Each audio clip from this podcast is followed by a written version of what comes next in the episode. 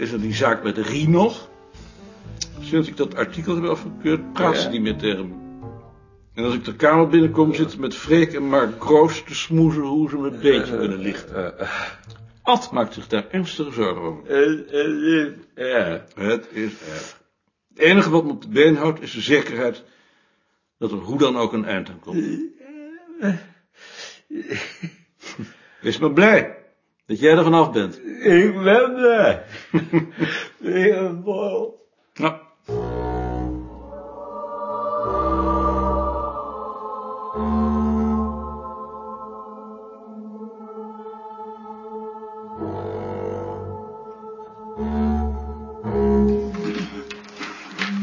Dag meneer Koning. dag meneer Gorissen. Ik heb uw beleidstuk geboeid gelezen. Ik weet nu eindelijk wat collega Gunterman precies doet. Waarom zei u eigenlijk in de laatste vergadering dat u met de problemen in mijn vak niets te maken hebt?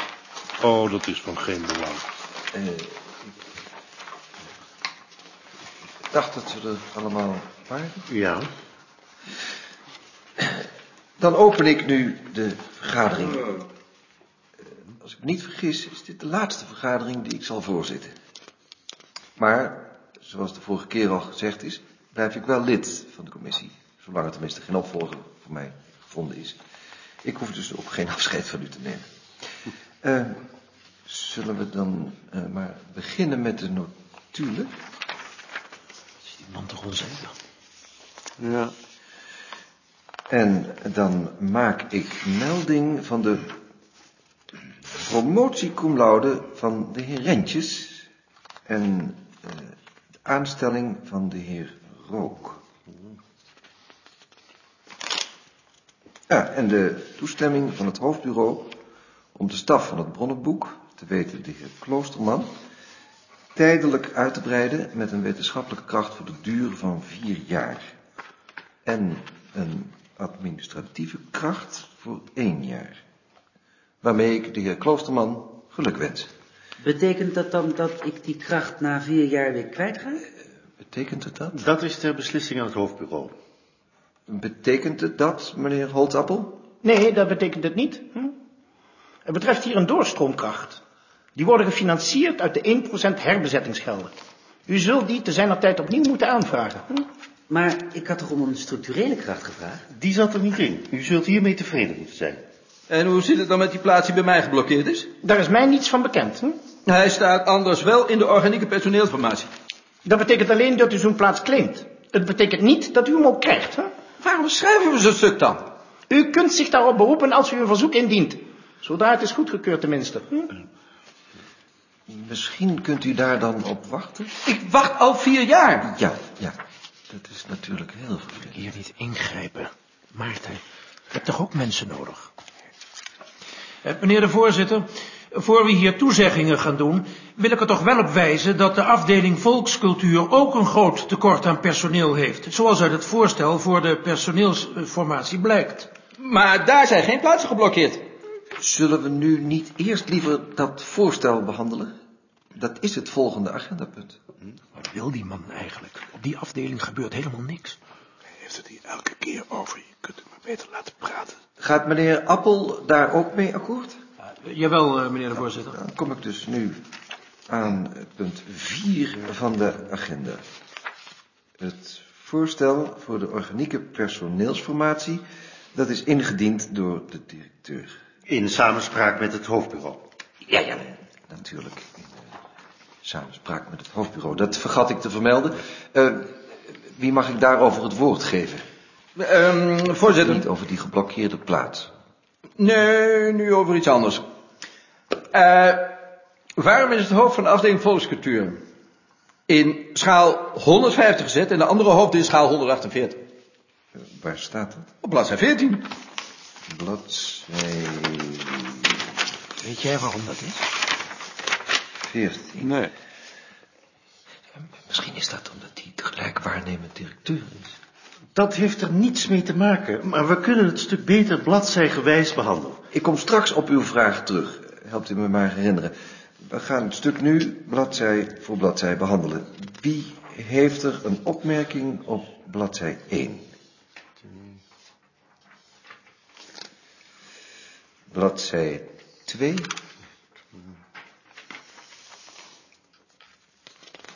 Bladzij 3. Uh, bladzij 4. Bladzij 5. Bladzij 6. Bladzij 7. En 8.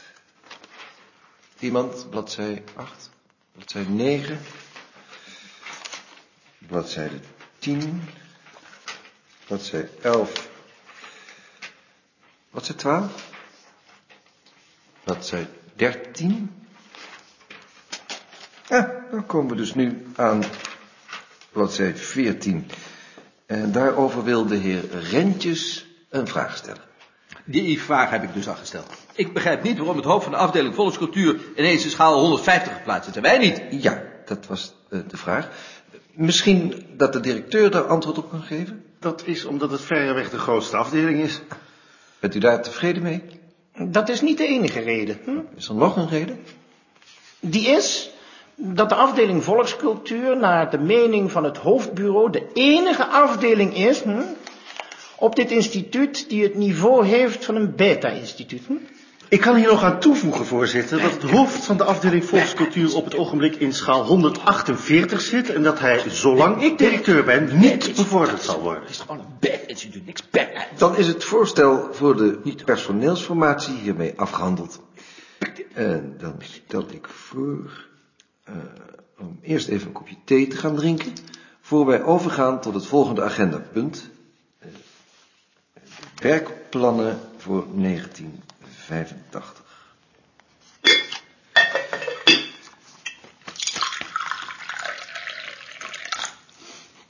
Wil je dat ik hier iets van zeg? Hij kan je bevordering toch niet tegenhouden? Die bevordering interesseert me niet, ik verdien genoeg. Maar wat bezielt die man dan? Misschien vindt hij wel dat ik gepromoveerd moet zijn. Of hij wil rust in de tent, omdat hij bang is voor de grote bek van Rentjes. Of hij heeft gewoon de pest aan me. Of hij is bang dat ik er dichtbij kom. Ik weet het erachter. Ik geloof dat ik er werk van zou maken. Je hebt kennelijk het hoofdbureau achter je. Dat is genoeg. Van zoiets maak ik geen werk. Uh, Willem, maar, heb je straks nog even tijd? Ik heb een paar boeken voor je ter bespreking. Wat voor boeken? dat moet je mij nooit vragen. Boeken. Ik heb die aanval van Luzak op jou gelezen. Wat, wat doe je daar nu mee? Ik plaats hem. Jij ook thee? Ja, graag. Ik wil wel zeggen dat hij hem was ontmatigen. Ik vind eigenlijk dat dat zo niet kan. Ach, sorry.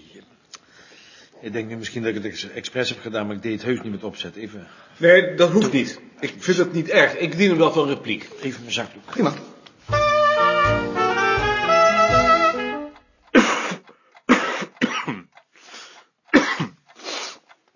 Kom eens kijken. Kom eens, op de drempel ligt een tor. Helemaal vertrapt. Waar komt hij nou vandaan? Uh, weet ik niet. Je hebt er helemaal geen belangstelling voor. Je hebt hem niet eens bekeken. Nee, maar dat helpt er ook niks. Ach, wat jammer.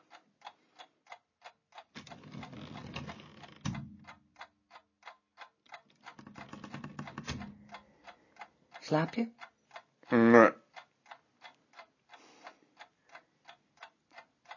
Ben bang.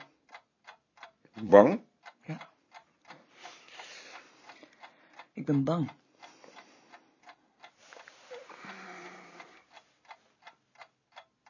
Waar ben je dan bang voor? Dat je doodgaat. Dat ik doodga? Ik ga toch niet dood? Ja. Je gaat dood. Je gaat dood. Ga helemaal niet dood.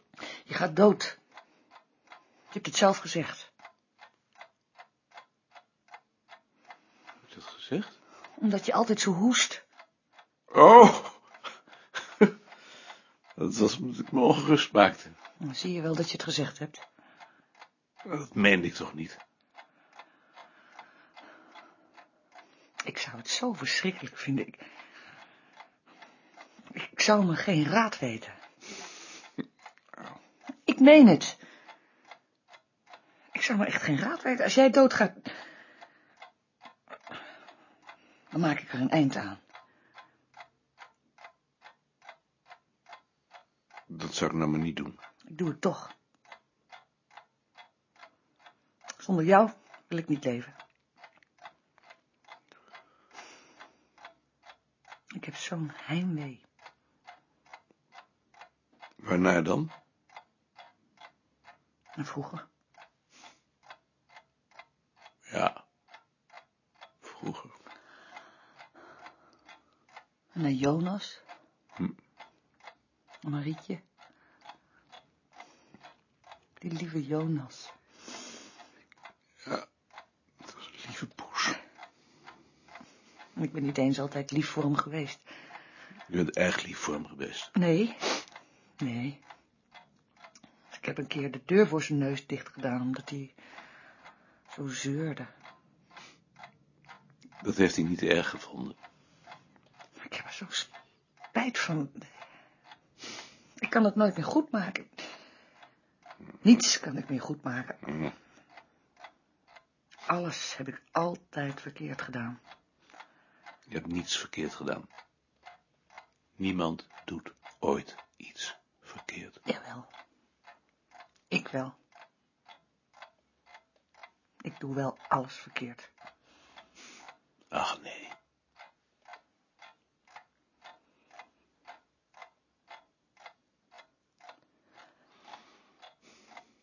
Zal ik even bij je komen?